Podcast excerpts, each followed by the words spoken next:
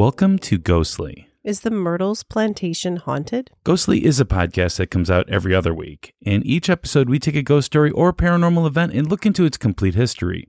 Rebecca then gives us evidence proving that the story is real, and my job is to debate those pieces of evidence and get you, the listener, prepared to vote on if it's real or not. If you haven't yet, please hit that subscribe button, and we're your host. Yeah, I'm Rebecca, and he's Pat. Yeah, absolutely. so, oh my God, today we'll be talking about the Myrtles Plantation House in Louisiana. Yes. Um, we are recording this episode on on Juneteenth. The date, June 19th, 1865, refers to the day when the last enslaved African Americans learned of their emancipation, which was almost six months after Congress passed the 13th Amendment, which, as you know, abolished slavery. Yes. Uh, seems the slave owners didn't want to let their slaves know the news. Yeah, I guess Yeah. they They- they, they just let forgot. it take its sweet time. No, they just forgot, I'm sure. Mm. You know, they probably meant to tell them, right? uh, I would say no. yeah. Uh, so here is what the amendment says about slavery.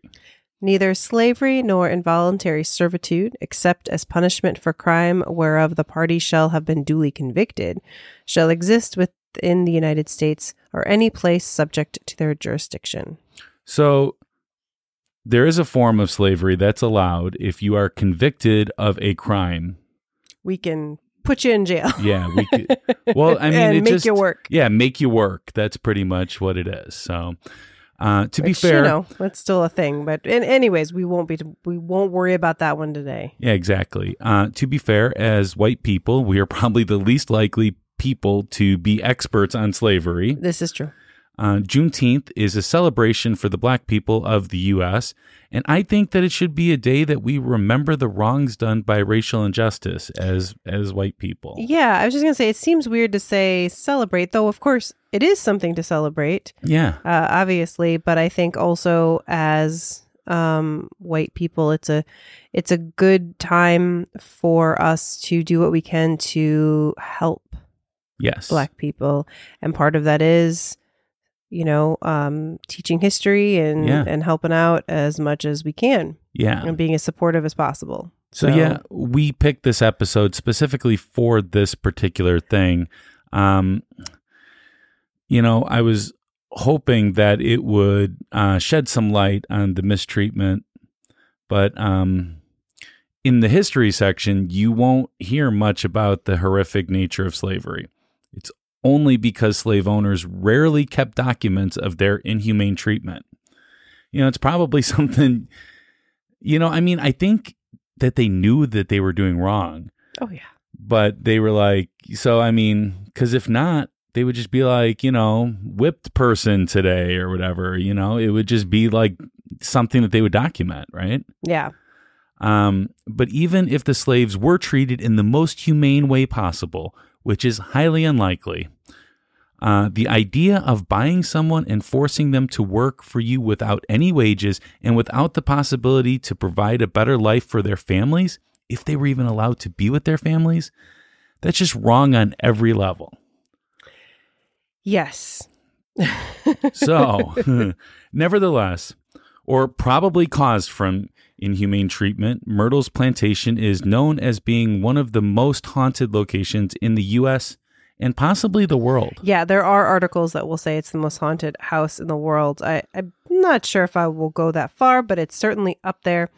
Uh, and, you know, it is interesting when you. We'll talk about this when we get to the history, but um, the lack of history when well, it comes to some of the, uh, specifically for this this plantation, um, you know, can be in, it can be um, difficult Yeah, to find. and um, I will say that there's a lot of legend that isn't backed up by anything. Oh yeah, when we get to the ghost part, Yeah. the, there's going to be the like story that gets told, yeah. and then well, What what, the I effect say is. is, Yeah. fact. Okay. So this is the part where we would usually give shout outs on Ghostly. The first way is to give us a review on Apple Podcast. As we always say, we prefer those five star reviews, but don't feel like you have to. We will read any and all reviews that we receive. And the second way is to become a member on Patreon. Just go to ghostlypodcast.com and click on Patreon in the menu bar, and we have a few different tiers to choose from, various different levels, and um, all of them get you something. Absolutely. Uh, and I'm going to say so, our most recent Patreon ep- episode, our Ghostly X, uh, was super fun. Yeah. I'm you know, I mean, we we we we do interviews and we we try to have fun with news stories and all of that, but uh, we kind of started a new tradition, and I don't know exactly how it's going to fit in Ghostly X going forward. Uh, but we played some games, like some uh, paranormal based, some paranormal games. based games, like uh, Well, y- games that you would play, but not typically paranormal. We turned them into paranormal. we made them games. paranormal, like Rebecca Ghost Story Mad Lib. Yeah, that was so much fun. That was I laughed very very hard at Yeah. that, and um, you know and we Bob was to be at fault for that. Spoiler alert. Uh, well, always, yeah. uh, you know, and uh, we a lot of um, would you rather or Yeah. you know just lots of fun fun stuff. We have a Yeah. good time over there. Kind of get to know us a little better and uh, know our guests a little bit Yeah. better in the world of the paranormal. So um, definitely go check us out. Ghostlypodcast.com. Click on Patreon and uh, check out those tiers. Yeah, I mean, we did it for uh, a few reasons, but one of the reasons was to celebrate my birthday. Birthday. And it was a lot of fun. We recorded it right on my birthday. It was a lot of fun. But sadly, we do not have any shout outs to give. No, not this this episode, but definitely uh, go give us a review. Check us out on Patreon, and Yeah. you could be uh, our next shout out. Absolutely. All right, so I've got some listener mail. Okay. Um, so this is from Damon, and um, he actually posted about this on Facebook Mm. um, back at the end of March. There's a post he put up with a picture. Wait, you mean people are still on Facebook? Yeah, this is on um, our Facebook group called Ghostly Society. Oh, yeah, yeah. So if you are on Facebook, uh, or you know, even if you don't go there often, go join Ghostly Society. That we is a have lot of fun. of fun there. Uh, and and yeah, it, it's a good place. Um, so Damon says, my wife and I moved into our home in March of 2020. We've both experienced paranormal occurrences since then, but one thing has piqued our curiosity. We have a small, pitch black, ball shaped entity that moves very fast across our kitchen floor. My wife was the first one to notice it. She would randomly stare at the kitchen floor from the living room, and I would ask her what was going on. She would tell me that she sees something move very quickly aclo- across the floor in the kitchen. It would happen randomly, and I always went to check and see what I could find. Nothing would be in the area. One morning, I got up for work and headed to the bathroom, which is off of the kitchen.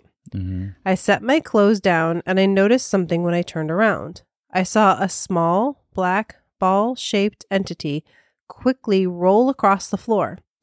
It went into the side of the kitchen cabinet where it disappeared. I would have thought it was a mouse if it wasn't for the squelching sound it made as it moved.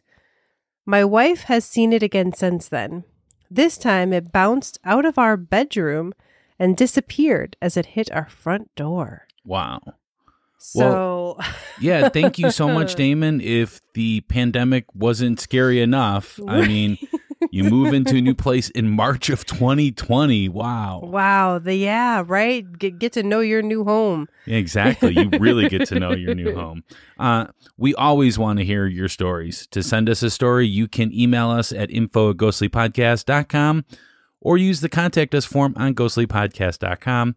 And one of our favorite ways is to get a ghost story in the actual mail, which hasn't happened for some time now. Um, you can just send it with like one of those stamps, right? You have to put stamp on it. Uh, or postcard is even fine, right? Still need to put a stamp on it, but it's less money. Uh, P.O. Box number 264, Geneva, Illinois, 60134. And as always, you're probably not going to write that down when you hear it. So just go to ghostlypodcast.com, scroll to the bottom, and it's all in the footer. Absolutely. And you know, if you have had a similar um black ball entity in your home, please let us know and we can We can share that with Damon. I, you know, I had a black ball situation, but it was dressed in all white. so it was a white ball? Yeah. No, it was a black ball dressed in white. Oh. It had a white dress on it. it was a lady in white? Yeah. All right. okay. Uh, you ready for polls? Am I ever ready for polls, Rebecca? I mean, you should be. You won a lot of polls. I, not the last uh, one or two. Yeah, but before that, you had a big streak. right, all right. Rip the band aid off, Rebecca. right. Come on. In our last episode, we talked about Aradale Asylum in Australia. Australia. Australia. I don't know. I can kind of do the accent. It's Australia. Uh, It's Foster. right? beer. That's all I can think of. Uh, okay. Uh, yes, 59.1% Ugh. and no, 40.9. I thought for sure you were going to win. You were ahead for a I little was while. ahead. Yeah, I was ahead in the beginning. Um, this was actually a lot closer than you guys would probably think. Um, although the last couple of days we've had, you know, a few yes votes that have swung Levers your way. came out. Um, but you know, after the first week, it was looking like I was up by like eighty percent too. So, but Skeptics Anyways, vote early. yeah, Believers come in late. yeah, you guys are late to the party. uh, the overall rating, so people can vote on how haunted they believe something is. One being not haunted at all, ten being the most haunted place ever, just like we do here, except you can't give a zero or an infinity plus. a square root of uh, something. I don't know. uh, so the overall rating was five, even. Okay. So the rating was kind of in the middle. But yeah, eh, but that's kind of high that still. kind of high still. Yeah. Yeah, it is. Uh, all right. So Aradale, check. Haunted. Hmm. all right. I have got a ghost story for us All right. too.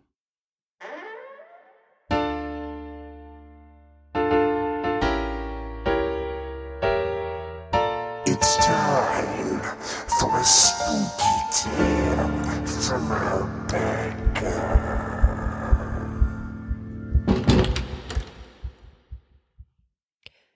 It happened again last night.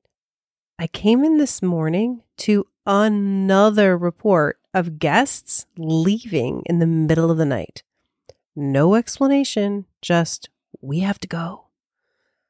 I remember when I started as a guest services supervisor at Myrtle's Plantation, the previous supervisor told me that about once a month, someone leaves. And to not take it too personally or worry too much about it, the owners are used to it. Besides, they rarely ask for any money back, but they sure are scared of something. One tour guide, who has been here a long time, told me about what happened when they filmed a movie here years ago. They moved the furniture around in one room to set up for a shot. Then they all went to lunch, and when they came back, the room was back to where it was originally. They were super upset, thinking some staff at the plantation played a joke. But after it happened a second time, they just filmed what they could and left. One guest told me that she felt something tickle her feet while she was in bed. She said it felt like the presence of a child playing a game. She also heard giggling. She's not the only one to tell me these stories. Another group told me once they stayed up late downstairs, playing cards, just hanging out. All of a sudden, they heard the piano from the other room playing the same chord over and over and over again. At first, they thought it was just a kid having fun. But then it started to get annoying, and they wondered if this kid was out without a parent, and it was pretty late. So, two of them went to look. And the second they walked into the room, the playing stopped. No one was there. It had been playing up to the very moment they turned the corner. Now, I haven't seen much myself. Sure, sometimes I think I see a shadow out of the corner of my eye, and sometimes I feel like a hand on my leg, And sometimes I also think I hear the laughter of children, even when there's none here. Okay, maybe I have had some experiences. But maybe because it's during the day, I find them more funny or annoying than threatening. I think most guests do too. But every so often, those ghosts go too far in quote unquote playing with a guest, and then we lose another one to the night. Certainly makes for an interesting workplace. Wow, that was really spooky. Um, but what are you what are you saying that that people get killed there? No, they leave. Oh, they leave. Okay. Like Yeah. when you say we lost another one. well, I said they don't. There's no explanation. Just we have to go. Like they're like, we got to go. We got to get out of here. We we can't stay, spend the night. Hmm, well, they could always donate their room to me, and I will spend the night there in their in their absence. in their absence. Yeah. Um, so uh, I, I know you always ask me how much is based on Yes. on real stuff, and uh, a lot of it is actually. Mm. These are um, a lot of the reports that people give, and there have been. Uh, I found two different places with different people. One a supervisor and one a tour guide that talk about how. Yep. Nope. People people just leave in the middle of the Hmm. night. They just they don't they don't stay. They can't handle it. and others who are like, yeah, I stayed there and these things happened to me and, you know, it was fine, but it was creepy. Well, I you know what? I think we should take a break, and then when when we return, we will go over the history and find out if there's any reason that that might be happening. Sounds good. Hi, I'm MF Thomas, the creator and host of the My Dark Path podcast. In every episode, I explore the fringes of history, science, and the paranormal based on my travels around the world. Episodes include a haunted hotel in Taiwan, murders in a home designed by Frank Lloyd Wright, UFO encounters in New England, and how the story of Frankenstein inspired the inventor of the pacemaker. So, if you geek out over these topics, you're among friends at My Dark Path. Listen on any podcast platform, visit mydarkpath.com, or see our episodes on YouTube. Thanks for listening and walking the dark paths of the world with me.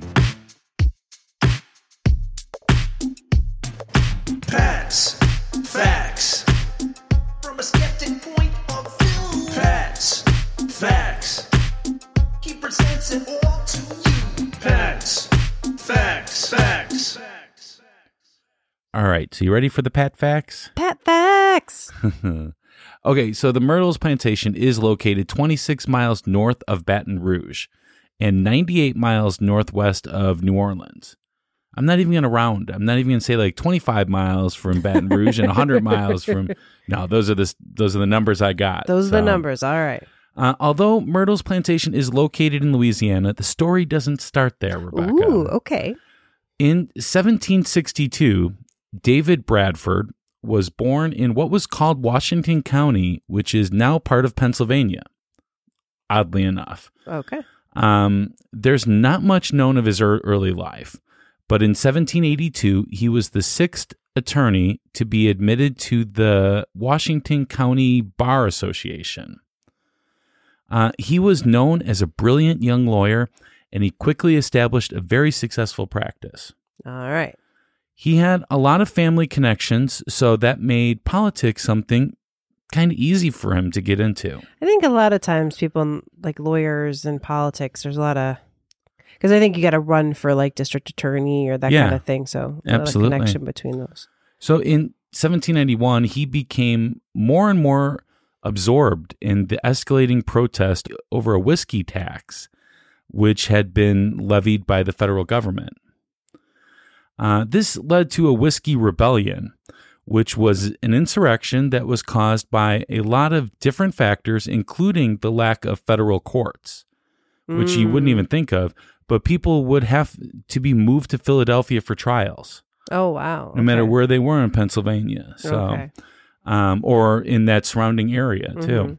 So when people would protest paying this tax, they would be taken from their families and moved to Philadelphia to await their trial, which could literally take months.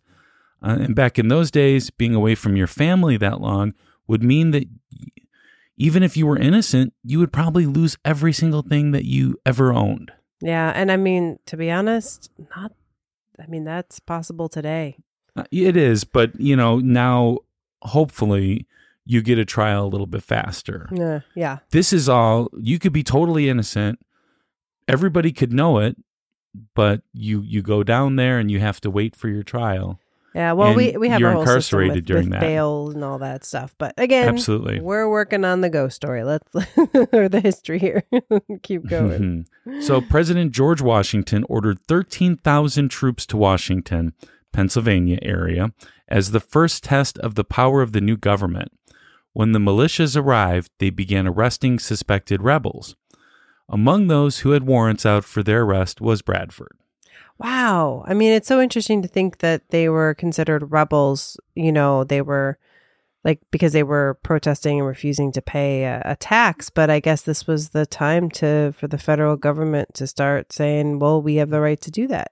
Yeah, and whiskey consumption actually was at an was at a high at that point mm. because um after the after the um, revolution, you know, they needed something to do now.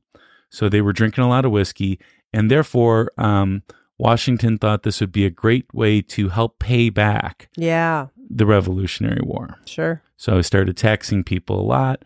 And of course, in those days, people hated the idea of someone taxing them. I, I, yeah. I mean, I think they still do, but yeah, that was the whole point of Yeah, the exactly. uh, Revolutionary War, right? Yeah, so there is a documented fictitious story of Bradford's escape, but it probably was more that he was just tipped off well in advance that they were coming for him. Uh, he didn't want to leave, but he did, and he eventually made his way down to Spanish West Florida, which we now call New Orleans. Oh, okay. Um, in 1797, Bradford completed work on a home on 600 acres of land. He didn't bring his wife Elizabeth and his five children to the plantation right away because, of course, there was warrants out for him. Uh, so he lived there alone until President John Adams pardoned him in 1799. Now, was that considered the United States at that point? No, it wasn't. Okay, That's why it was Spanish. gotcha. Yeah, Spanish West Florida. Okay. No, it was definitely not. So the house that he made was called the Laurel Grove, um, but it was nicknamed the Whiskey Dave. Okay, sure. Uh, Bradford died in 1808, and Elizabeth continued to run the plantation for another nine years.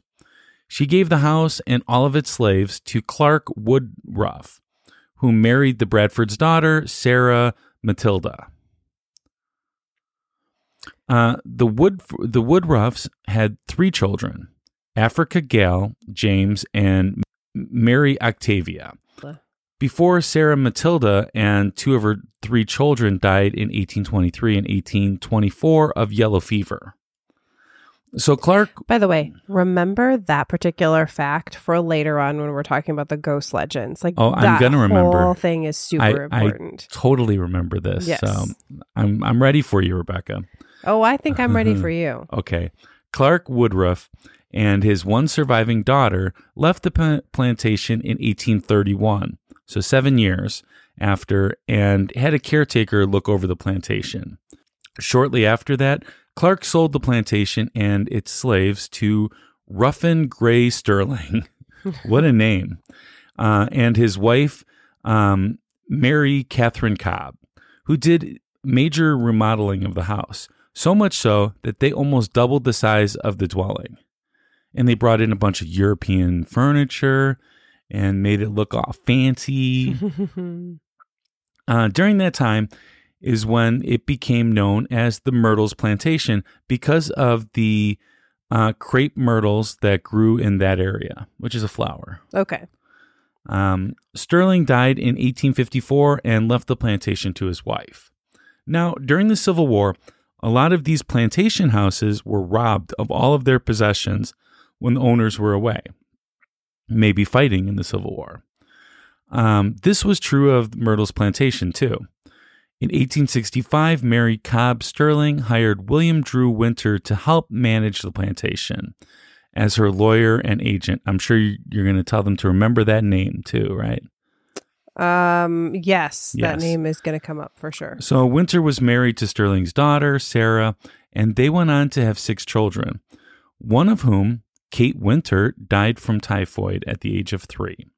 The family fortune was lost in the aftermath of the war due to it being tied up in Confederate currency.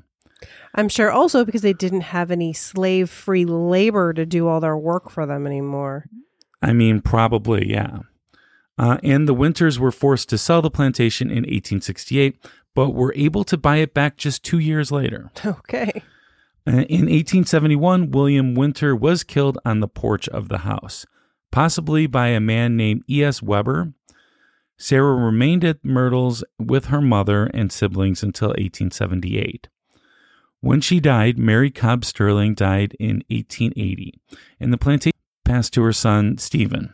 The plantation was heavily in debt, however, and Stephen sold it in 1886 to Orrin D. Brooks who in turn sold it in 1889. The plantation changed hands several times until 1891, then, when it was purchased by Harrison Milton Williams. Um, um, I need a list of every single person that owned it in all these like I two mean, year period. It was not formally documented a lot of times during those days. yeah.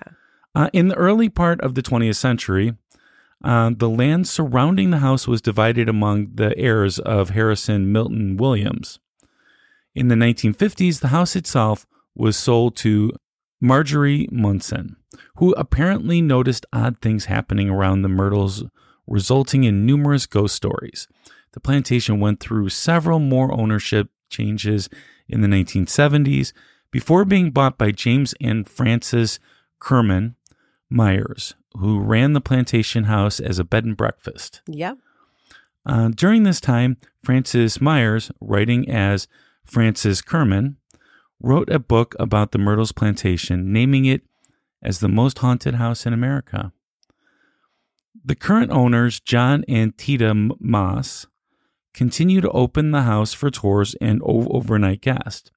In 18 or in August 2014, a fire occurred in the historical general store, located just 10 feet from the main house, causing substantial damage. The most severe damage was in the extension of the building constructed in 2008, leaving most of the original structure intact and not harming the house at all.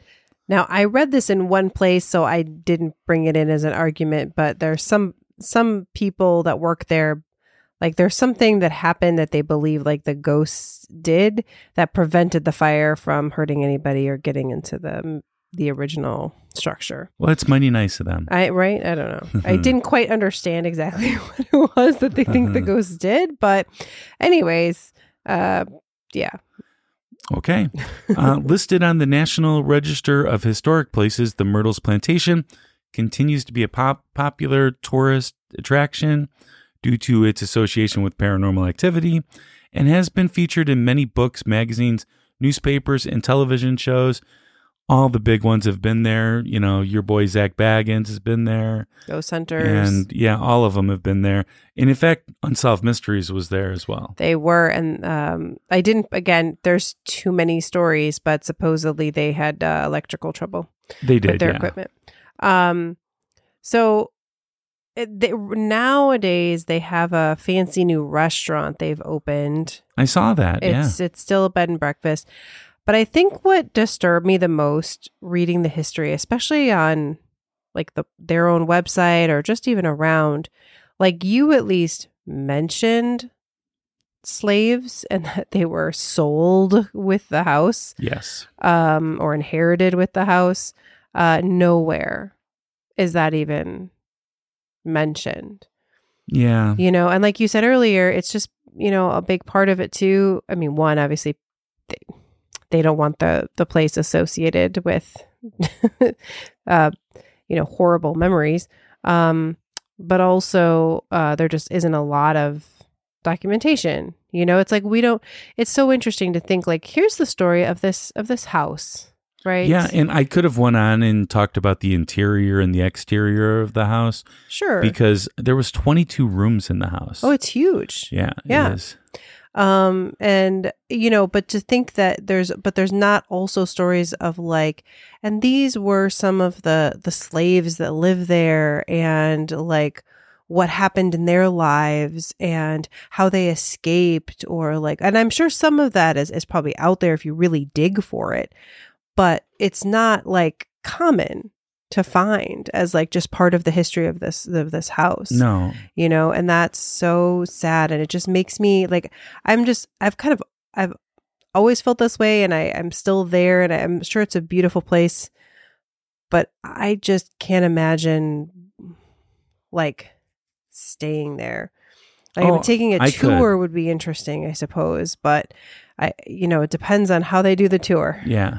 you know and what kind of real information they're gonna they're gonna share you know I mean, I will tell you this. I mean, first of all, people were ashamed of what they did, I think. some somewhere And um, so, therefore, there wouldn't be documentation of it. But another reason why is because slave owners considered their slaves to be less than human oh yeah because they couldn't do what they did if they thought of them as human beings like them. absolutely So they thought of them like they would think of cattle Yep. or something like that. They were expendable. mm-hmm They were purchased and expendable to them.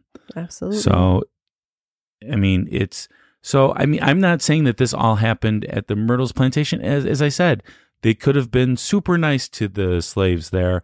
Although I'm sure you're going to have some stories in the ghost story part. Not necessarily, actually, to be Okay. honest. But um, but yeah, but right, we don't. But again, right, they wouldn't necessarily document. Like Yeah. here and here's the horrible. Th- I mean, maybe they have. I'm sure they have maybe punishment records or things like that that they kept. But I think you're probably right too. With all the the with the Civil War and all the things that were going on, it's like, well, we're gonna maybe get rid of this, or it was just lost to history. Like, why would you keep all of that? You know, I'm Well, sure. especially when the house exchanged hands. so many times. Yeah, and you know, people didn't really realize that this was going to be a part of history and that they need to archive that right. stuff. Exactly. So there's a lot of different factors that play into that.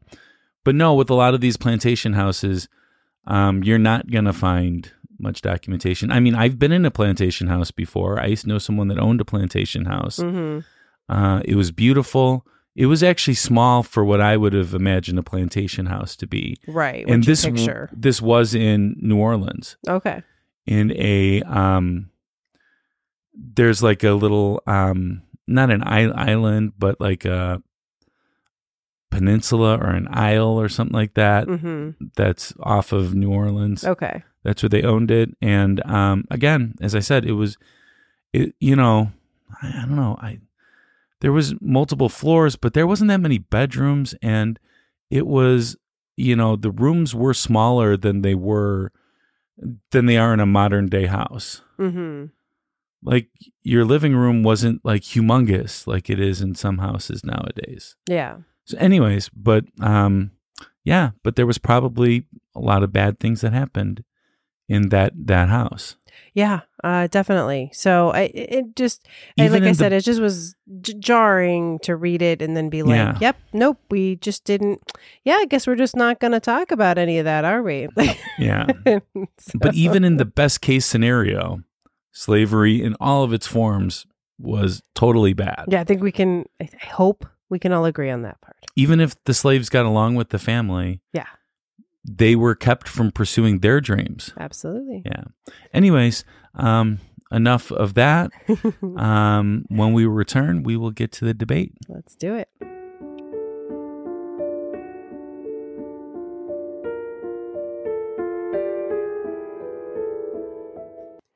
Pat, what do creepy stories, funny ghost memes, and inside ghostly information have in common? um my life well, yes, but no, it's also Ghostly Society on Facebook. Oh yeah i mean that too of course I, but aren't all ghostly listeners in ghostly society Not yet. what i mean that means that they're missing out on all my jokes Yeah, they are. And missing out on chatting and sharing with other listeners and us, of course. We love talking to our listeners. If you haven't yet, you should consider joining our private group on Facebook called Ghostly Society, Let's hope now they will. unless they're a woman in white.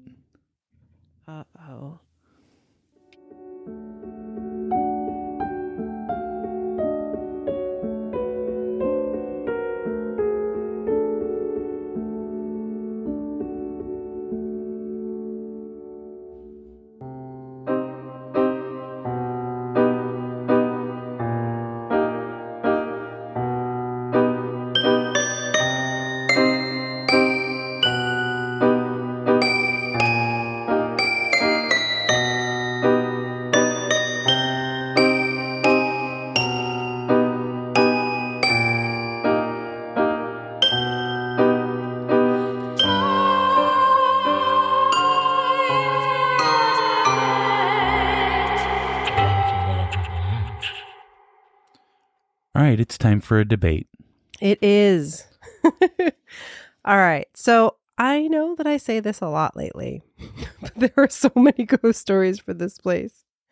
Uh, but what's actually really difficult to do is pick out fact from fiction when it comes to the legends told about this place. So I'm going to start off by sharing some of the legends, and we'll talk about what's true and what isn't true, or I'm sure Pat's going to say that none of it's true, just in different ways. Uh, but then we'll we'll dive into the real evidence. So this first part here is going to be a little bit longer, uh, but then uh, then we'll we'll kind of make our way through through the evidence here. Um, the first thing that I want to debunk is that um, there is a ghost that people claim reportedly like walks, staggers, or crawls up the stairs and stops on the 17th step. Um, and they believe it is, as you pointed out when we went through the history, William Drew Winter, who is the um, the victim of the only verified murder of, in the house. Right, so you will hear stories of Confederate soldiers that died, or like whatever other. We're going to hear a story of another murder here in a minute, but um, it's the only verified murder, um, and that he basically was shot on the front porch and then um, according to the legend, staggered or crawled up the stairs, but and then collapsed dead on the 17th step. Alternate versions um, of his murder claim he managed to crawl up the stairs and collapsed into his wife's arms on the 17th step. Um, but basically, there is zero proof of any of that. Um, in fact, the um, the records at the time say that he died immediately after being shot. Um, so now, does that mean that there aren't footsteps on the stairs? Does that mean that there aren't, you know, ghosty sounds? No. Uh, but it does mean that they are not William Drew Winter. Hmm. Um, possibly the next most well known, or the most well known story, I really should say, of Myrtle's supposed ghosts is Chloe. hmm This is the story you will absolutely hear if you go on a tour at the Myrtle planta- Myrtle's plantation. So Chloe was reportedly a slave, or a version of this you'll hear. Reportedly a slave owned by Clark and Sarah Woodruff. According to one story, Clark Woodruff had pressured or forced Chloe into being his mistress. Other versions have Chloe listening at keyholes to learn news of their business dealings. Or one I read was that she wanted to like do better so they wouldn't like punish her so much. So she was listening at keyholes. Um, and then they say that after being caught, either by Clark or Sarah, um, they cut off one of her ears. And so she wore a green turban to hide this um, horrible uh, punishment. Chloe then supposedly baked a cake for the daughters or one of the two daughters. And in that cake, she put an extract of boiled and reduced oleander leaves, which are extremely poisonous. The reason that she did that was to get back to work inside the house because obviously that was uh, oftentimes you hear stories, you know, that working in the house was easier a little bit than working out in the fields. Um, you know, I don't know, a maid who was getting the favor of the mistress was a suspect, um, with some saying she was getting revenge on the Woodruffs, some saying she was attempting to redeem her position by curing the family of the poisoning. I don't know, whatever. So she she she didn't necessarily in this legend want to kill the wife or the daughters, just wanted them to get sick and then she could go work in the house. Um But according to the legend, her plan backfired. Only Sarah and her two daughters ate the cake and all died from the poison. Chloe was then supposedly hanged by other slaves and thrown into the Mississippi River, either as punishment or to escape um, punishment by Clark Woodruff for harboring her. But the historical record does not support basically anything in this story. Well, I, I heard it a little bit different too. yeah, is tell that, me your version. is that Clark um like to get a little frisky with Oh yes, that slaves. is also a story. Yeah, Yes. and um, so she went along with it because she knew that this would be, or Chloe went along with it because she knew it would be easier, and she also didn't really have a choice. But and uh, eventually she stopped, Mhm. and he cut off her ear, oh, okay, and then so this was a revenge act. a revenge act. Yeah. Gotcha. Okay.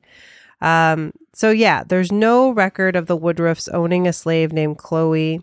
Um, like they, like you could, they literally the one article I read said that they had looked through all the records of every slave name and there was no Chloe. Now, of course, that name could have been changed, I suppose, if this was a real story, but it's not because the legend also usually claims that Sarah and her two daughters were poisoned, but Mary Octavia survived well into adulthood. Uh, finally, Sarah James and Cornelia Woodruff were not killed by poisoning, but instead, as Pat told us earlier, um, had yellow fever.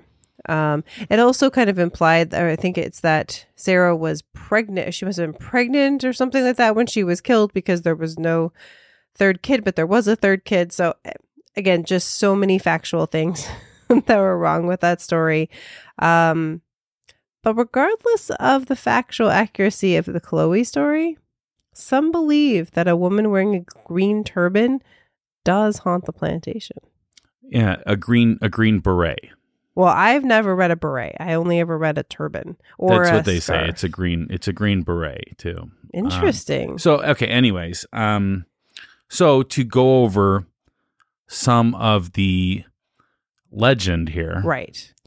It all started with Munson uh in 1950s, so she uh heard some of the local stories that had gotten started and these were all just like they they had no basis in facts at all and she uh, developed the idea of Chloe, and she also developed the idea of Winters dying on the on the seventeenth stair in in his beloved wife's arms, um, and she penned a song about the ghost of um, Myrtles, a woman in the green beret. Um, but Oh. so okay, so where this all starts from though is according to the granddaughter of Harrison and Fanny Williams, uh, Lucille Lawrison. Uh, her aunts used to talk about the ghost of an old woman who haunted the Myrtles and who wore a green bonnet. Uh, they often laughed about it, and it became a family joke. Mm-hmm. So it's not based upon anything. It was a joke. And she had heard the story, Munson had heard the story from the locals and decided it was all true, turned it into a song. Um, and then the story grew and changed, and the Myrtles changed hands several times. And it, so, you know, a lot of them didn't know what to think of it. Um, but that's when um, in 1970 it became that they were poisoned um, and the severed ear and up until this point it was largely just a story that it was passed on by word of mouth and it received little attention outside of that area um, but when Frances Kermeen Myers um, passed through on a riverboat uh, she decided that they should buy that house because she was hearing from the locals some of the stories. So it, it's just, this is all just based upon what Munson said and what Kermeen wrote. Mm-hmm. Um, none of this is based upon any real events that occurred. Well, so a lot of that are, are things that I found. Yes, that is all true. Um, that um, There is a, a story, you know, that um, that Lucille found that her aunts used to talk about the ghost of an old woman who wore the green hat. hmm Um, you know, and I don't think that they necessarily thought of it as a made up story. It was just a it was a story that people had told and people had seen things. Um, and but this particular ghost um, was described as an older woman, not a young girl, Yeah. not a young slave Yeah. um, and never anything about her being in an affair, anything like that. Um, and then yes, Marjorie Munson did, you know, make a song about it, and it was definitely something that people talked about. Um, but Frances Myers did, in fact, claim that she herself encountered this ghost in 1987. hmm Uh, she said she was asleep in one of the downstairs bedrooms and she was suddenly um, awoken by a black woman wearing a green turban and a long dress. She was standing silently by the bed, holding a candlestick in her hand. Um, so Frances said she was so real that the candle even gave off a soft glow. Knowing nothing about ghosts, she says, she was terrified pulled the covers over her head and started screaming. Then she slowly peeked out and reached out a hand to touch the woman who had never moved, and to her amazement, the apparition vanished. Mm-hmm. So, what I'm thinking is that the stories, the ele- the legend, that was a lot of it was made up, Yes. and it was it, it, it taints the evidence then, and by by telling whoever it was that you said had the sighting um this they're on the lookout for that. They're prepared for that. She was waking up from a dream. And a lot of times as we've kind of talked about on ghostly sometimes these things happen when you're just waking up. That really makes me think that it was just half dream half awake kind of thing. And that's why it disappeared. Once she you know when she reached out her hand so she moved and she was more aware of herself and she woke up more I don't know. She says she covered her head and, you know, screamed. And then when she looked, I mean, that to me is like the most terrifying story the concept of like you see a ghost. and then when you look back, it's still there. you can't have ghost stories that are half lies and half truths and then believe it at face value Well, so here's my thought on it. My take on it is that there is a ghost that's there that has a green hat of some sort, um, and that that has that spirit has been around for a lot of years, um, but that you know no one knows the backstory of this person, and so at some point, you know, somebody made it made one up. Uh, maybe in writing the song or whatever it was, they kind of made up this story. Um, and it it does it is difficult because it does taint the the story and the evidence but um but to me you know some it, even if this woman with the green bonnet isn't chloe um you know still could be a ghost that's there. Um though there aren't a a ton of stories. There's a ton of stories about s- the children ghosts but the woman with the green turban not as many. Yeah. So so that's why i'm thinking that it's it's got to be just this person saying that. And you know it's like if you're on the lookout for something you're more likely to see see something like that and you know especially just waking up from a dream I, you know i'm gonna rate this really low i'm gonna go zero on this one Okay. I'm going to give it a five okay because I, again, it's not Chloe. that's pretty low for you But yeah, I am a little, like, trust me, there's plenty of other evidence out there. Everybody don't worry. Okay Um, I'm but worried. This one, you know, I'm not as sure about the woman in the green hat just because it has been tainted by these other stories.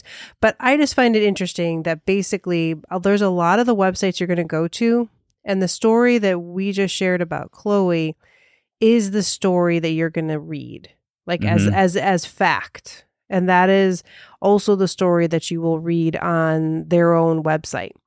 Um, but it is again pretty easy to disprove without having to do a whole lot of a lot of research. I mean, I have I had to look hard for that one. Mm. Uh, and eventually, the stuff that I am reporting comes from actually um, American haunted haunting AmericanHauntingsInc.com. Yes, that's the same same one of the same ones I found. I found some others yeah. too, but I think that one is Troy Taylor. I'm not sure. Um, I know he was one of the ones who debunked it. He's and and by the way, these people do go on to say that they believe that there is a ghost, just Yes. not the ones that we are saying that they are. exactly. So, I mean, I say that that's a little bit more credible Mhm. because they are showing that they did their research. They're a little bit more skeptical about it. And at the end, that's what their conclusion is. My conclusion is different Yes. so far, but we'll see. we'll see. But yeah, well, definitely, I'm gonna put I the number of websites I found researching this, um, and I'm sure Pat did as well, Mhm. uh, is, is a lot. Uh, so I mean, there's actually a whole Wikipedia page just for these um, legends. like Mm. just to show that they that and and kind of the debunking them. All right, so uh, let's move on to our next um, piece of evidence here, and we're going to talk about those photos that I did in fact share with you, Pat, and you said that you did look at. What photos? Uh, yes, I'm just teasing. Mhm. so there's a, there are actually a lot of photos. I mean, there's I will be putting some links, and you can look at more photos. But there are two that are the famous photos, uh, and these are the ones again that are on the plantation website itself. So I want to talk about those those two. So let's talk about the first one, um, and that is the plantation says is a photo of Chloe. So uh, they, you know, but we know that it's not. Uh, but this is a photo taken in 1992 for insurance purposes. Mm. Um, it was taken outside, and it's of two. It kind of shows two buildings uh, with like a little walkway between them. And basically, after um, they submitted, these are the the they were new owners. They submitted the photos for the insurance company. The insurance company wrote back and said, "Hey, we can't use these photos because they have a person in them." And the owner said, Nope, there's no people. We didn't have any people in there when we took the photo. So then they went and looked at the photo. And when you look, there is a shadowy figure that you can see between the two buildings. And they felt that it looked like a young girl. Mhm. And so, because of the Chloe legend, they'll say it's Chloe. Um, obviously, I don't necessarily think that there is somebody named Chloe, so it's not her, but it is, in my mind, a ghosty, shadowy figure. So yeah, looking at the picture, um, this is oddly um, graphic picture of a of a little girl. Um, although, like when I looked at the zoomed out picture, so they have a zoomed out picture and then they have the zoomed in right. picture. Yes. The zoomed out picture, I can't make that out. I can't see that particular shape that they are showing, even though I saw the close up and they circle it, you know. in the close up, I, I can totally see it, but in the far away one, I can't see it. oh, so- I can. I I mean, I, I tried. I, I gave it, you know, a good couple of minutes. Um, you know, I couldn't dwell upon this too long, but I will tell you that photographs are difficult because you never know the circumstances of the photograph. You know, you never know exactly how it was taken, when it was taken, what conditions the area was in at the time. And I just feel that the close up, maybe they use some kind of enhancement that and I'm I'm 100% positive they used some kind of enhancement on it. Um, and that enhancement made it look more like that there is a figure of a of a girl there. Uh, photographs are really really tough to either debunk or prove that they're real even because of that because it's one moment in time you have no idea there could have been a little girl in the window at that time that we don't know. Well, this is not in the window. This is that that's a different one. Oh, you're talking about the black and white ones. I then. am talking. Yes, this is the one that said it's two buildings and there it's a girl in between. The Uh, okay, so that one I could not make out anything necessarily. Okay. So to me, it, it didn't look like anything. So that one, but again, you don't know what was happening at this particular moment. It could have been a shadow of an actual person. We don't know for sure. And I'm sorry, it's just photo I mean people are going to say, you know, when I when when there's no photos that I say that there's no photos and when there is photos then I say well I can't tell. But I'm just saying that this adds to its credibility slightly. But to me, I still don't know the circumstances. If I'm not the one taking the photo, and even if I am the one taking the photo, I would have to be suspicious of the camera itself too. I would have to look at the before pictures, after pictures. I don't know. There's just a lot to it. Yeah. So uh, the interesting thing is the the Myrtle, and I didn't read this anywhere else that I could find, but the Myrtles Plantation website itself um, claims that um, a National Geographic Explorer filming crew um, looked at the photo and determined that it definitely contained what appeared to be an apparition of what they believed to be a slave girl. They definitely what they believe. There's a couple I- words in there that I- are contrary to each other. a little bit, but they said the horizontal exterior boards of the mansion were clearly visible through the body of the apparition. Um, they used the photo in their documentary, and they suggested that they uh, make a postcard of it. Um, so I don't know, um, but they they you can definitely um, see the photos on the the website, and actually, if you just scroll down in the notes, I'll I'll have them there. Um, and uh, it does look to me like a, a shadow of a of a person. It's kind of by, right by the the pillar. and maybe it is. The- Who knows? Yeah. Who, it could have actually been a shadow of a person. No, no, like a it's again not a not a person, a ghost, because there were no people there when they were taking these. Yeah, that's what they always say, but we don't know. We weren't there. We weren't there. We have no idea the conditions Well, even of if I photo. had been there, I guess like theoretically there could have been something, but yeah. it doesn't look like it. Okay. All right, so what's your what's your rating? Um, I'm gonna have to go one on this one only because, again, I don't have enough information because I wasn't the one that took the photo.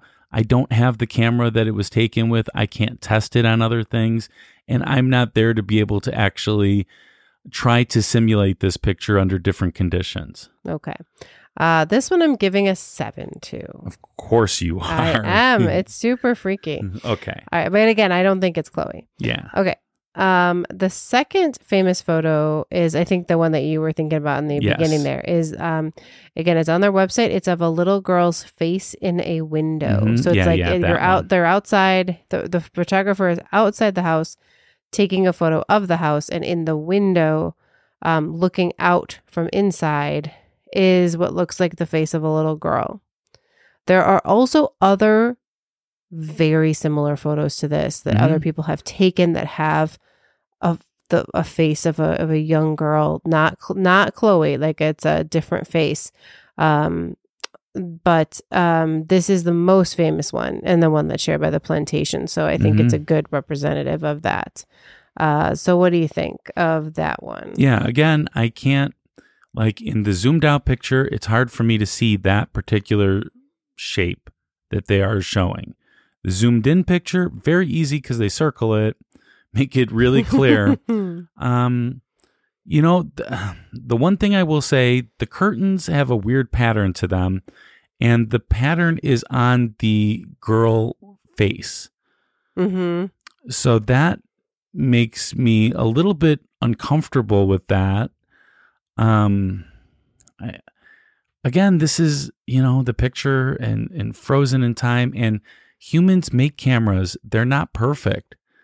I mean, they're perfect for the exact thing that they do at the exact second that they do it, Mm-hmm. and that it, it's hard for me to say that somebody wasn't actually there, or you know, or if it's just you know there's a stain in the curtain that looks like the shit but it, it looks oddly like a little girl like a little girl with like chubby cheeks too Mm-hmm. uh, it's one thing that i i noticed in that and out of all the pictures that you've shown me this one is the most that i've ever seen a actual shape of a person Yeah, and this one is this particular girl um is uh one that again has is seen in other photos um as well.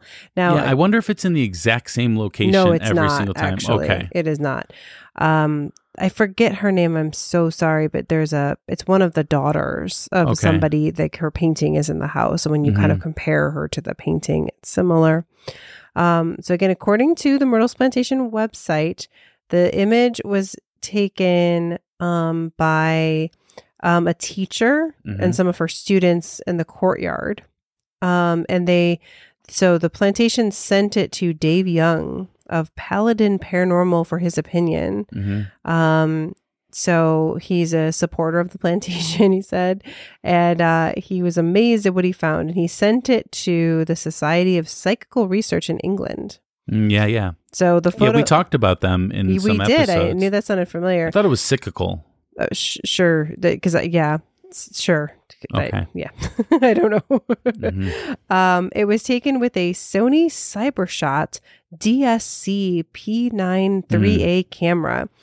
Um, and then okay, it- which by the way is is a lower resolution than your cell phones would be right now. yeah, I mean, I'm assuming this is an older picture. This is like in the 90s. It yeah, sounds like. right. Um, so it's less resolution than your than your camera phones are, and your camera phones can pick up bunch of weird stuff too. Just just to point that part out, Sure, you sure. know. And then it says, without going into the technical explanation, that included megapixel capability, Mhm. file size. That's what I was just kind of saying. Yeah, GIF file, um, compression system, shutter speed, aperture setting, ISO speed setting, and the focal length of the lens. Let me confirm um, that nothing at all unusual was discovered or reported about the photograph or the manner in which it was developed. Is basically what Dave said, I guess. Mhm. So, again, people, it's still around. People still research it. yeah. Um, It is a really good picture. yeah. I, you know, I, I can't explain exactly why, but again, I wasn't there. I didn't take the picture. I wasn't there to see the circumstances. I wasn't there to see it with my naked eye first. When it was zoomed out, I could not see that particular thing until I till you know I saw the zoomed in picture. Then it's like super obvious, but weird because the curtain pattern is on her body and That's her because face. she is transparent. If No, it was a real person, but it wouldn't looks- be the case. it doesn't look like that though it doesn't look like it's i don't know you have to really look at the picture um i i think it's an incredible photo but again it was taken with a camera that has low megapixels and it um it just doesn't have the resolution of even the worst camera phone nowadays and it um so there is a digital processing that happens when one of those photos are taken too and if the camera was on portrait mode let's say which in that particular case it would be because there were two people in front that Yes. they black out the faces Mhm. It would be in portrait mode probably and it's looking for other people in the picture. So i don't know. That's all i have to go by. That's all i can suggest. I can't tell you 100% but i can say i'm fairly confident that it's something to do with the camera and it's something to do with the exact time that it was taken. Okay. I mean, so they do list comments that they've received about mm-hmm. the photo um, that say from from these people trying to look at it. Uh, things like, "I see no reason why this type of camera should in any way be responsible for this strange phenomenon." Um, Oh, I I do. I mean, I I see reasons why. that I mean, seriously, it would. It's it's it's the start of the digital camera phase, mhm. and those cameras were less than 35 millimeter cameras. 35 millimeter cameras have their flaws too, like the red eyed photos and stuff like that, and a bunch of other things. Overexposure. They were worse than these cameras. Mhm. So there's more problems that could occur with it. But just saying. Okay. Uh, much more interesting than the average paranormal photo we generally receive. Yes, it is. I, I Um, agreed with that. Yeah, and then uh, we'll put this in the difficult to explain category, at least for now, as I try to gain more information. So, again, these are quotes from people that are, you know, they send it to to to look at. Mhm. Um, all right, so what's your rating after after all all of this for this Um, photo? For this one, I'm going to give it a two just because I will acknowledge seeing a little girl in that picture, but I don't know the circumstances again, so I can't give it a full on, full on, you know, 10 or anything. So, Yeah. Uh, I'm going to give this one, I'm going to give it an eight just because there is so much, uh, so many people have looked at it and they can't seem to figure it out. Um, you know, I, yeah, I don't know. It's interesting.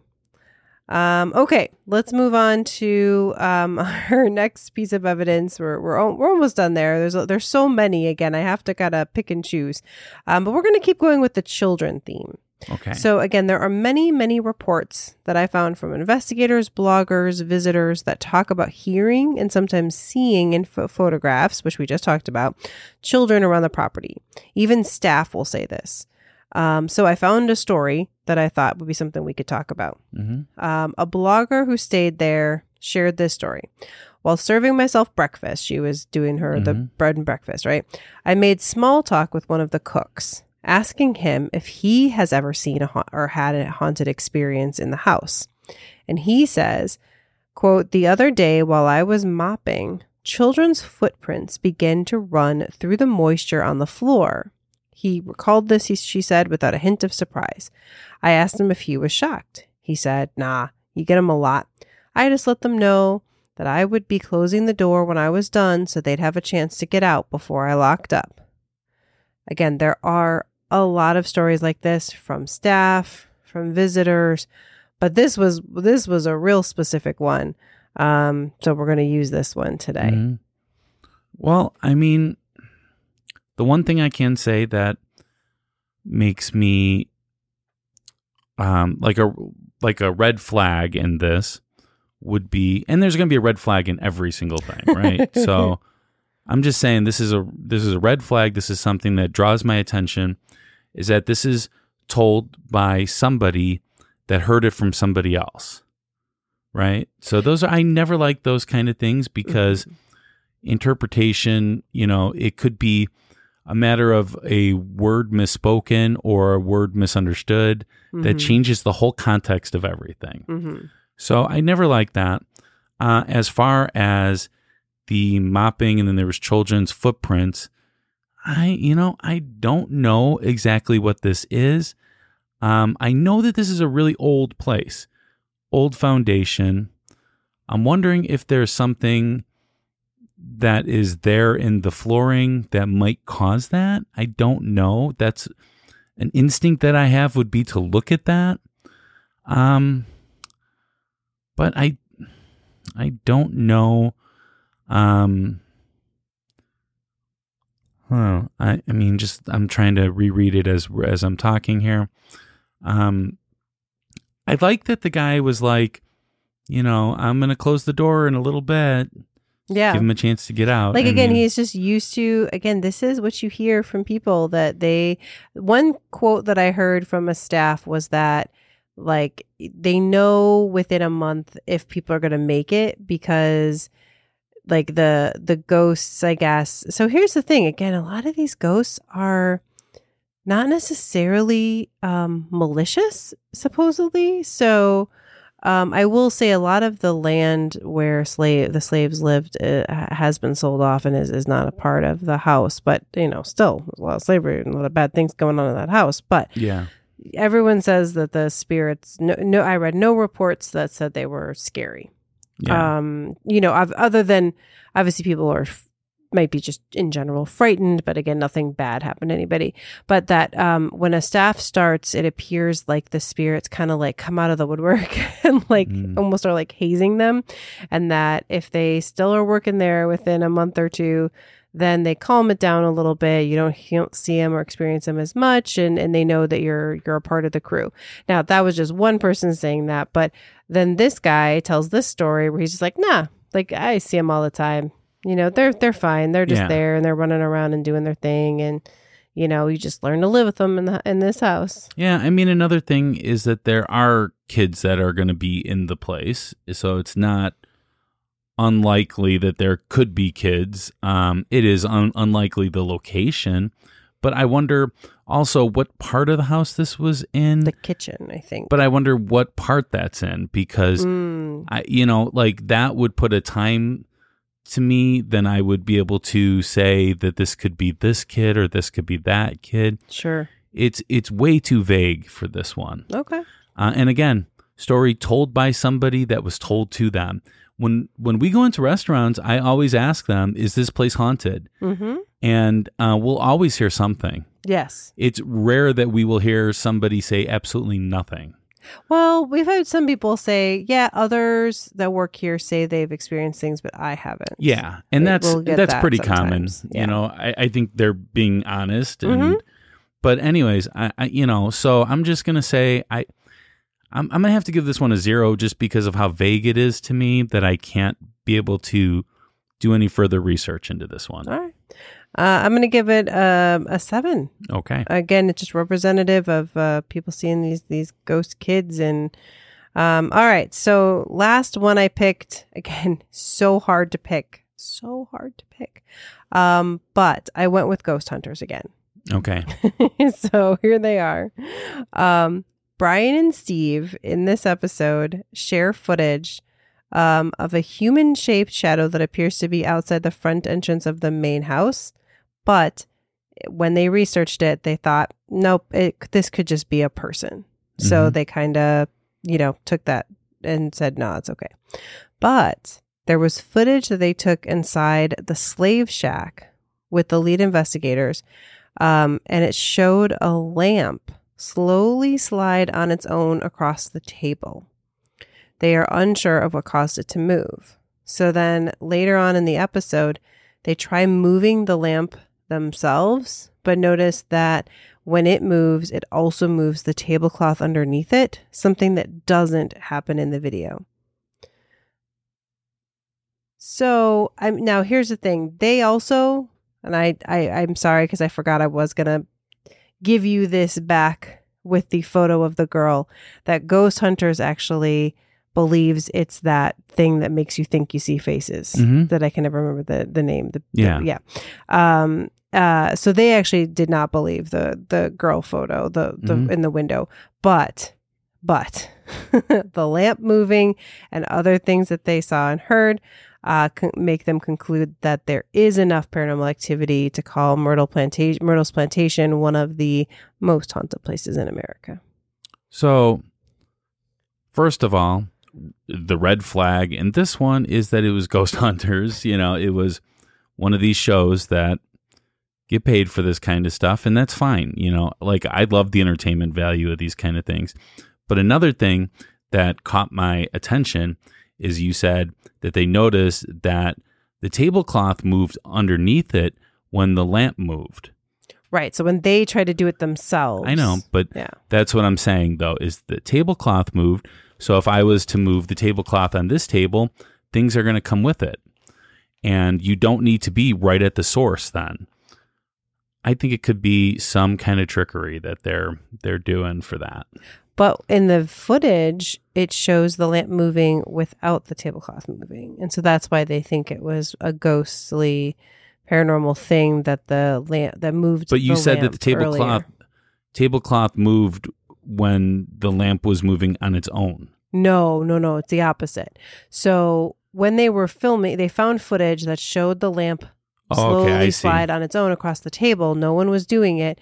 So then when they went to try to debunk it, then when they they just like grabbed and pulled the lamp Mm-hmm. themselves, the tablecloth moved with it. So Houdini used to do um, a lot of these, you know, seances, right, to show people that they were fake. hmm And a lot of times they would use magnets underneath the table to move stuff like this. This is a bigger object than what I no, I think Houdini actually did it with a um with a huge candle holder thing. So probably the weight would be less than that even. So magnets can do it. And if you're producing a TV show, you know, they always find something in these things. so I'm just going to say I think this is smoke and mirrors for this one. All right. So what's your rating? Zero. Zero. All right. I give this one an uh, a seven uh, because, um, yeah, they're pretty good about debunking the things that aren't real and then the things that they think they have some more evidence for. So, I yeah, but in every episode, they always have at least one thing. Do they ever leave a place and say this place is not haunted at all? Oh, I think so. I mean, they I've probably just don't make seen- episodes of those too much then because, you know, that's not very fun. But the, you know, they, Taps does good stuff. Okay, sure, sure they do. I mean, look, I find the entertainment value of it great. I love that kind of suspense. I love that kind of feeling, but I just see it as entertainment value. Mm. So, okay, Rebecca, what are your what are your overall ratings then? So my overall rating is a seven then. Okay. Yeah. So that seems like to factor yeah, in it's, it's, pretty it's, good. it's in the middle there. How about you? Mine would be a 1. Okay, that's pretty high for you. Well, I mean, I can't really round up, so if I had to like you had a two over in there. Yeah, and if I had to like average it all out over the five pieces of evidence that you presented to me, which was more than just five in those, but uh, I would say that it would probably be a 0.75. So I'm just going to say one then. okay. All right, that brings us to the closing arguments. This is our last chance to convince you to vote our way. We are each given one minute of uninterrupted time because we all know that Rebecca likes to cheat at this particular time. So we will time each other on our cell phones. You know, I deserve better credit than You this. have I've proven that you cheated in one episode. Yeah, one episode where we were having some fun. fun to you, not it wasn't fun to me, okay? Oh, it was super fun. Hmm. All right, Rebecca, are you ready? Yes. And go.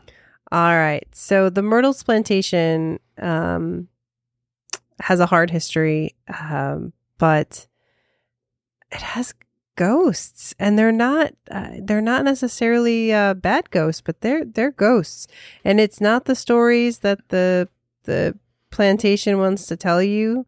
Um, but that doesn't matter. There's still ghosts there. They're just, you know, yeah, they're trying to make some interesting stories to help explain the ghosts, you know, but there doesn't always have to be an explanation specifically. Um, you know, there were children that died in the house. They weren't murdered by a cake, um, poisoned cake, um, but they did die. Uh, and um, you know, really, they're they're they're everywhere. There there's photos of them in the in the windows. There's um, you know stories of them being running around the house um and i just i i couldn't believe um how many stories there were it's it's haunted All right. Wow, you went right to the second i did there. i mean i gosh it's so hard to keep myself to just the, the five pieces of evidence that i that i was allowed to choose but it does start to get repetitive if we do too many so yeah, I mean, we could go on all day, and these episodes and could be eight hours picture long. of a girl in the window Yeah, and here's exactly. another story of someone getting tickled okay are you ready yes, I am. All right, and go. So, my first issue with this place is that there's too many legends.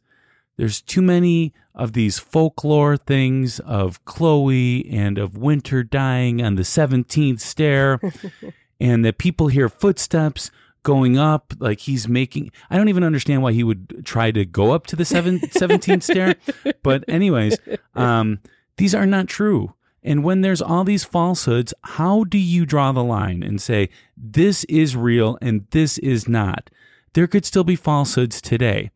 Um another thing that I wanted to say is that this was coined one of the most haunted places by somebody that had a vested interest in it, that owned the property, that was selling it out as a paranormal location. Enough said. This place is not haunted at all. Wow. Uh wonderful use of the word falsehood. Yeah, That, I like that's falsehood. that's an old it's a farce. word. It's a farce. All right. So I want to thank everyone so much for listening. Please share us with your friends and family, as word of mouth is our best form of advertisement. And we truly mean that. That's where we get most of our people. Um, we got some live shows coming up. We'll talk about that probably in our next episode. Uh, although we do have the Paracon coming up. We do, we do. We've got a lot going on coming up. Yeah. So next uh next weekend, uh, the twenty sixth, I believe. or 20 Yeah, the 26th. 26th we'll be at Paracon. Um, and then next month we've got um, Fan Expo. Yeah. Um, we're going to be there the 9th and the 10th. Um, and then Parapalooza is coming on the 23rd of July. yeah, and we just got approved for C2E2. We just don't know the date yet. We did, but that's going to be in August. So all summer long. And you know what? We have an events page on ghostlypodcast.com. Yeah, I will keep it updated with all the information. Absolutely. Uh, so I want to bring attention to some of the most important people in Ghostly is our producers, right? Our VIP patrons. You got it. Um, they help us, and you know, I don't just say this. We actually talk about show ideas with some of them, and you know, we get opinions about stuff. Mm-hmm. So, uh, especially during our ghostly AMAs, uh, that's a great time for people to you know say what they feel, and we always take um, their advice to heart. Absolutely. So, uh, the first one is Carrie, Becky, Natalie, Kim, Ta, Ernie, Marisol, Shayla, Cindy, Nicole, Darnay, Jessica, Alice, Austin, Aaron, Hope. and Candy. So we will be talking about the Pabst Mansion. You know, Pabst Blue Ribbon? Yeah. We're going to be talking about that. It's in Milwaukee. It's close by. Yeah. Um, you know, I've always been interested in the place. We've um, we've actually watched some stuff which talked about Pabst. Yes. Yes. Um, so I'm really interested to bring that history into light and to find out why it's not haunted at all. but we will be talking about that July 6th. You got it. And if you haven't yet, go fill out the listener survey. If you look right down right now down at your phone and look on the description if this Yes. is if you are listening to this before the beginning of August time frame, uh it it'll be there and uh fill that listener survey out and you could potentially win a free ghostly t-shirt. Yeah, and they will be announced in our 100th episode, Yeah. which we are super excited. We've been planning this one, my gosh. and we got some ideas to really really bring it home. Yeah, it's going to be super fun. Like I think we might I I think we might hit a home run in this one. It's possible. Yeah. But until next time, stay ghostly. Bye.